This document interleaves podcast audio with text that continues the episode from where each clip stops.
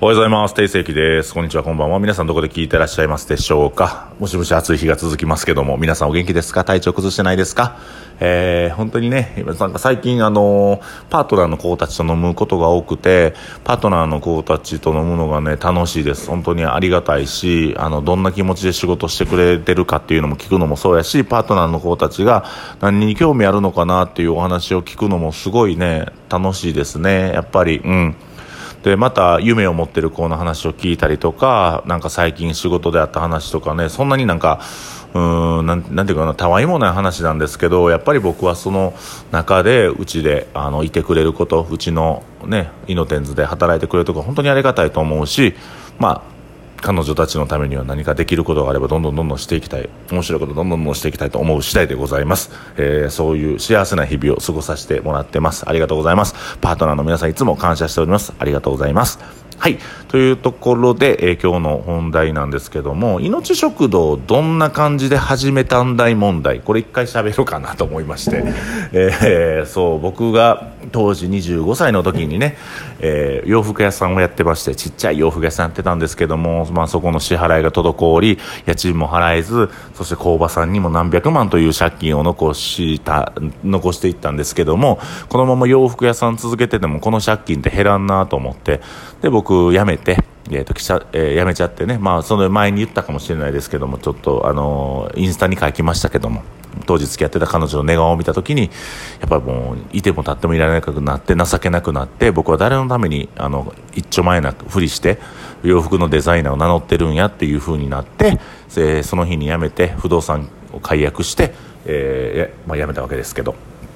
でその時に、えー、と北新地のラウンジでアルバイトし黒黒服みたいなね仕事して、えーまあ、お金を稼いでお昼も働いてでお昼もお昼で、えーね、お昼のお金は家賃とか払って夜のお金は全部借金に返していくっていう生活をしながら好きあらば飲み屋に行ってスーツのオーダーメイドを取ってきてそれでねちょっと高くつけてね、本当にその時申し訳ないですけども、3万で作った スーツを、えー12万で売ったりとかして、その、あらりで、あの、また借金返済していくっていう風なことをしてましたね。で、まあ僕もね、本当に当時は本当にお金なかったんで、まあそういうことをして、えっ、と、桜川の、あの、狭いマンションに住みながら、えーなんとか、ね、頑張って借金返していいかなっていう時に、まあ僕、かっこつけなんでね、当時、かっこつけやったんで、なんか、まあ飲食店やるわってみんなに方々で言うてたんですよ。ね、なんのあれもないのに、なんか、なんかもうとりあえずビッグマウスみたいな。で、当時おかんも仕事辞めて、なんかね、集荷かなんかのアルバイト行ってて、まあまあ毎日しんどそうやっていう話を聞いてたから、で、お金も僕ないし、お母さんがちょっと持ってたお金を借りて、えーっと、まあ、飲食店でもやろうかって言って物件2人で探しながら、なんかそれ親子で2人で物件探してる時なんか楽しかったような印象あるななんか、なんなんかしたの堀江って決めてたんだよね、あの時。うん、で、まあ、2人でいろいろ物件見に行って、今の命食堂がある物件見た時に窓が大きくて、すっごい素敵な物件やから、多少家賃は高かったんですけど、ここでやろうってなったんやけど、あの、保証金が結構高いんですよね、この、うん、ビルが。で、僕その保証金を払わなあかんねんけど、えーその当日払わなあかん前日かな、100万足らんってなって、もうこれってまあ、100万なんとかなるやろ思ってたけど、その前日までアクセクアクセクいろんなとこ連絡したけどダメで、で、その前日の日に、まあ、ラウンジのアルバイト入ってたけど、あの、まあ、とある社長さんからアポ取れて、お金貸しても良さそうみたいな感じがあったんですよ。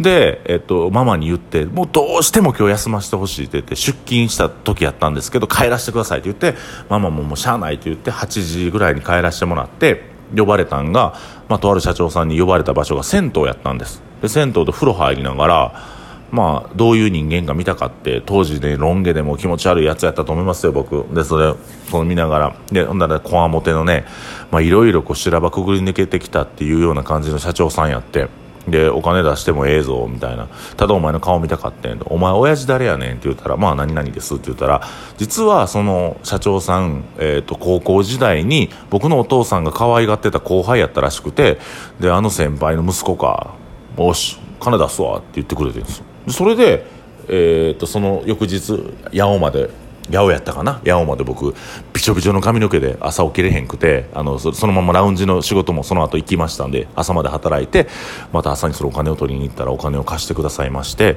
でえっとなんとか、えー、保証金も払えてこのビルを借りることができたんですね。命食堂のビルを買う借りることができたんですよ。であのまあなんだかんだ言ってって内装業者とかも知らんから知り合い捨てでやったけど結局これ間に合わんぞってなってほんまは7月24日オープンやったんですけど間に合わん間に合わんってなってで結局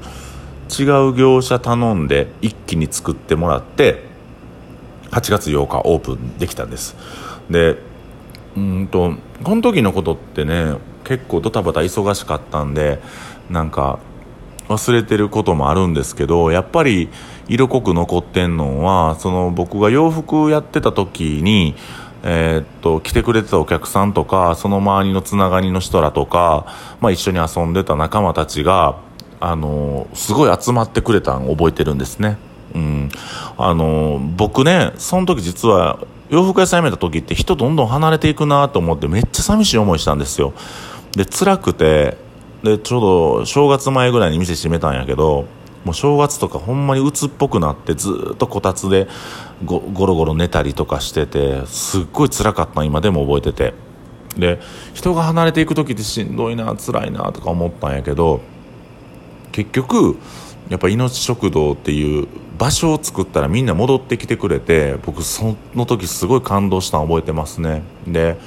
当時まあ、僕アパレルの人らとか美容師の人らが友達多かったんでその人らがたくさん来てくれてなんとかスタートダッシュ、まあ、切れたかなんで当時ねゲストバイトとかっていうのも思いついてないし飲食店ってなんかよう分かってなかったんですよ。でおかんがいつも魚の煮付けしてご飯と味噌汁出してるみたいなね今では考えられへんでしょ。で、まあ、なんちゃって飲食店やったと思うんですよねやっぱりオープンの時は。で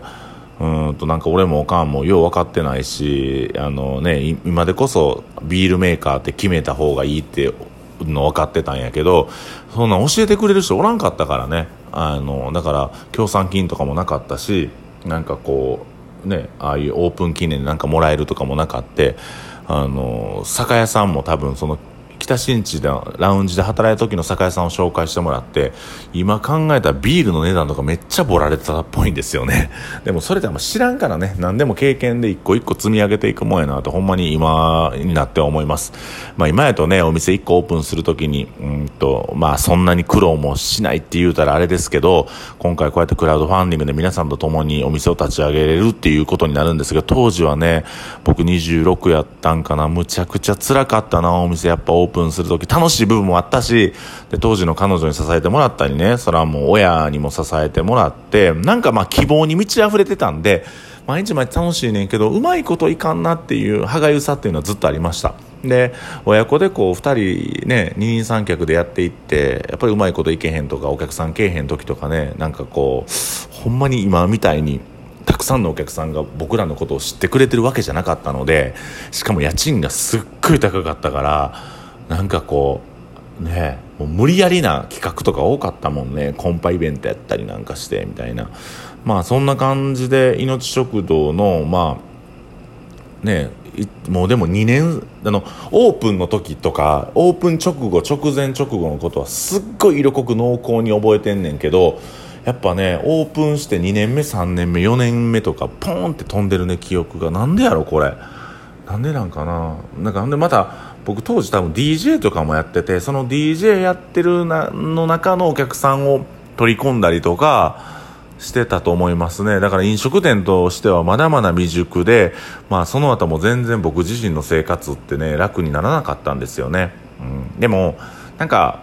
僕自身も一つの気づきを得たというかあの、まあ、それはねえーと、と裏難波の方々と裏難波のね繁盛店の皆さんと旅行に行くことがありましてでその時にその人らのマインドとかいろいろ見た時にあ僕ってまだまだ負けてるんやとか僕って全然ダメやなっていうことを気づけたんがやっぱ今の僕につながってるんじゃないかなって思います。でなんか僕もそうなんですけど失敗するしよくわからんしよくわからんことって不安なんですよね。でよくわからんこと不安やからってまあなんか変に酒に逃げたりとか女に逃げたりとかしがちやねんけどやっぱなんでうまいこと言ってないのかっていうこと問題を直視してから解決していくことが大事かなと思います。やっぱこう命食堂の2年3年4年目っていうのもなんか僕は記憶ないのも多分ねそんなに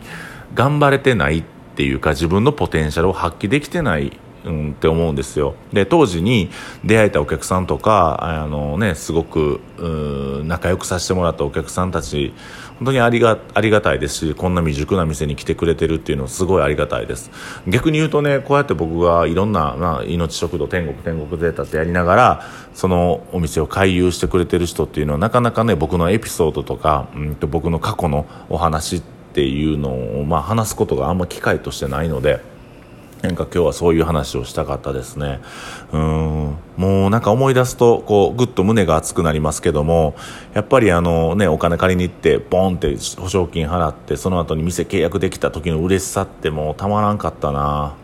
なんか、やっと自分が何かを作れるようになったんやと。その前まで洋服屋さん自分で作ってたりとかしたけど、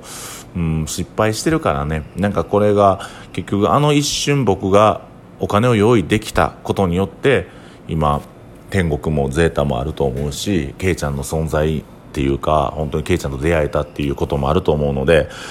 やっぱあの日が僕にとってのターニングポイントかなと思います。うん、だからまだまだまだまだ本当に頑張っていきたいですしやらなあかんことたくさんあってちょっと心折れそうになることもあるんですけど、えー、っと初心に帰って、えー、なんか今日いい思い出を思い出させていただいてありがとうございます。このラジオがきっかけでもう一回ちょっと頑張ろうかなと思えたんでなんかうんね、そういう素敵なターニングポイントというか、皆さんにとってあったらいいなと思います。なんかこういう話ね、昔の話とかしてあれですけど、また興味あったら聞いてくださいね。はい、定世紀でした。ありがとうございます。